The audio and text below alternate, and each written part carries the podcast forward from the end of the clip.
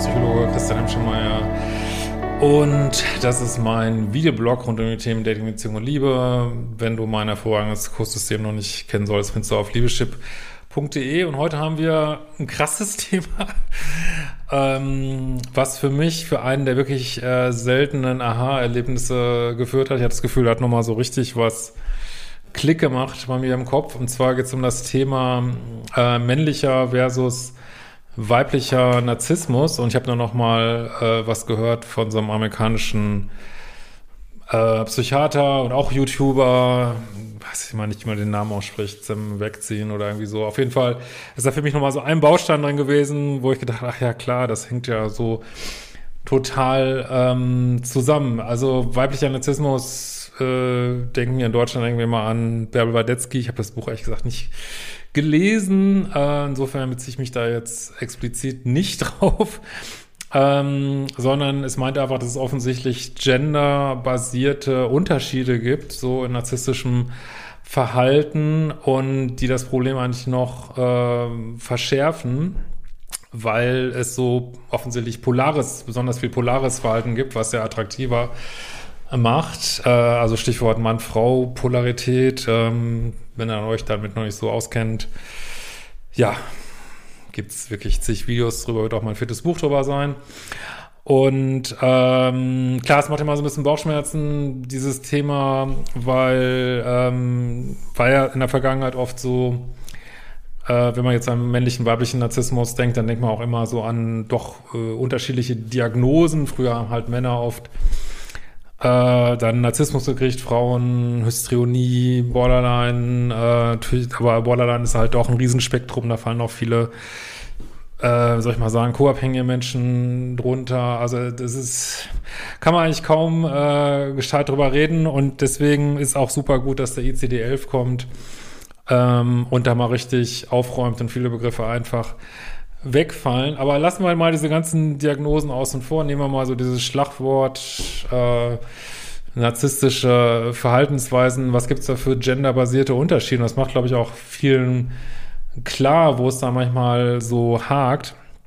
Und ähm, das ist halt so, dass sich bei Männern halt viel dieses Verhalten zeigt, so nach vorne raus und super selbstbewusst und charmant und Machertyp. Zumindest bei diesem offenen Narzissmus bleiben wir mal dabei, gehen wir mal nicht in alle Untiefen, dann kann ich meinen Punkt hier nicht so rausarbeiten. Also was auch viele polar menschliche Eigenschaften sind. Ne? Ähm, klar, nicht alle Menschen sind in ihrer Polarität, die auch mit ihrem biologischen Geschlecht einhergeht. Aber auch das schieben wir mal einen Moment an die Seite. Aber ja, viele sind halt fasziniert von, ja, narzisstischen Männern, die eben offensichtlich voll in ihrer Polarität sind, cool sind, scheinbar auch noch nett wirken. Niemand will ja irgendwie ein Arschloch äh, daten und äh, ja, höchstens ein nettes Arschloch.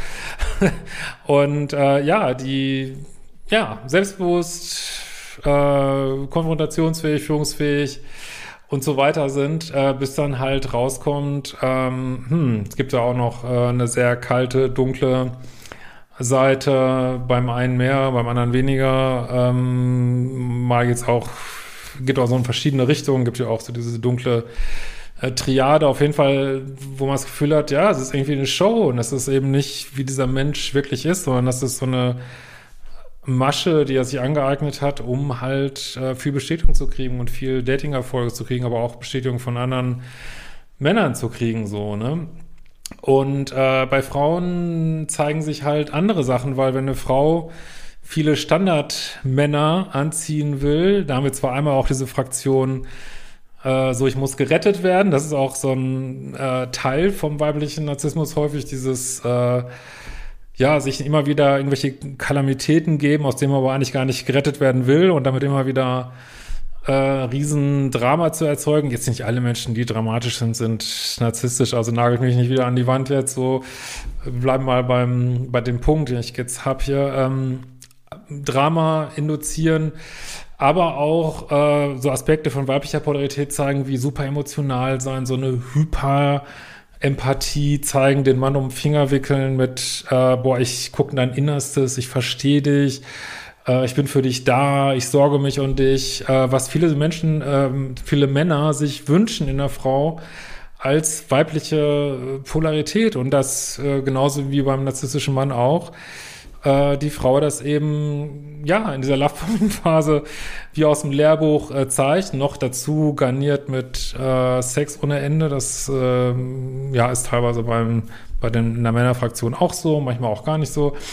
Aber äh, wo der Mann denkt, ja, ist es hier mein mein äh, Traum ist wahr geworden irgendwie, ne? So eine, eine Frau, die ist die kann ich noch ein bisschen retten, die sorgt sich um mich, die ist weich, feminin, Sex ohne Ende. Ja, ich bin total hooked, ne? Bis dann da die Maske zusammenbricht. Und äh, was mir da auch nochmal klar geworden ist, äh, in dieser Lecture, die ich da gehört habe, äh, da hat es mir auch nochmal richtig Klick gemacht, dass ähm, wenn der Mann, der, der narzisstische Mann dekompensiert, also das heißt, dekompensieren heißt, du entziehst ihm die ganze Bestätigung und ich weiß nicht was, das, äh, sein, sein Spiel funktioniert nicht mehr, wird er häufig, also ja, wird er so borderlineiger, nicht, dass er die Diagnose, wir reden jetzt auch gar nicht von Diagnosen, aber er geht mehr in die Richtung, ne, wird so auch ähm, instabil und ich weiß nicht was und dann glaube das ist, führt auch viel zu dieser Verwirrung, was ist denn eigentlich hier mit meinem Partner und eine narzisstische Frau, die dekompensiert, die geht in was Psychopathologisches und da haben wir dieses ganze Ding von äh, Falschanschuldigungen, äh, Männer fertig machen wollen, zerstören wollen, äh, was einfach Realität ist. Ne? Also kann man drehen und wenden, wie man will. Wird ja mal wieder so gesagt, das gibt's alles nicht. Ich äh, habe da neulich auch wieder äh, einen Klienten gehabt, äh, dass ich war einfach nur fassungslos, was für ein Zerstörungspotenzial da äh, die Frau, nur weil sie gekränkt ist, da ähm, losgelassen hat. Und Frauen sind einfach auch, ist ja auch irgendwo auch gut, aber sind einfach auch viel mächtiger und bis vor kurzem wurde denen auch immer geglaubt, egal was sie erzählt haben. Jetzt ist da, glaube ich, schon ähm, gewahr sein, dass man wirklich gucken muss, dass nur weil jemand schreit Opfer, Opfer, Opfer, dass er nicht immer das Opfer ist. Ja, aber gut, das ist äh, Thema anderer Institutionen in unserem Land. Ähm, aber ja, das äh, vielleicht hilft euch das auch so ein bisschen, wenn ihr sagt, boah, ich hatte so eine vielleicht äh, sehr narzisstisch agierende Freundin und redet mit jemand und die sagt, boah, aber der ne, dieses narzisstische Verhaltensweise von meinem Vater, die waren eigentlich ganz anders und mich hat das angezogen, während man dies anzieht, vielleicht ähm, wird das ein bisschen klarer für euch.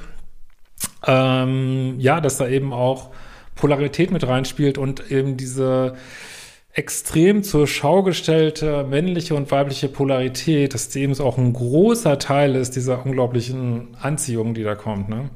Es ist zum Glück nicht so, dass alle, nicht alle Menschen, die, also die meisten Menschen hoffentlich, die polar sind, müssen überhaupt nicht narzisstisch sein, weil ein, ein echter Alpha, wie ich das sehe, oder eine, oder eine echte Alpha ist nicht nur jemand, der an seiner oder ihrer Polarität ist, sondern auch, ähm, ja, wirklich Mitmenschlichkeit, echte Empathie, nicht nur so eine kalte Empathie, äh, nettes, äh, loyales, gewissenhaftes Verhalten genauso kultiviert hat. Und das sind für mich die modernen Alphas, die wir entwickeln. Hoffentlich, wenn nicht gerade dieses Ultra-Chaos so weitergeht, aber ich will da gar nichts von wissen. In diesem Sinne, ich hoffe, ähm, ihr kauft dann auch irgendwann mal mein Buch, also nicht um es zu kaufen, sondern ich werde das alles niederschreiben und es wird krass werden, aber es dauert leider noch ein Jahr, bis es rauskommt. In diesem Sinne freue ich mich auf eure Kommentare und wir sehen uns bald wieder.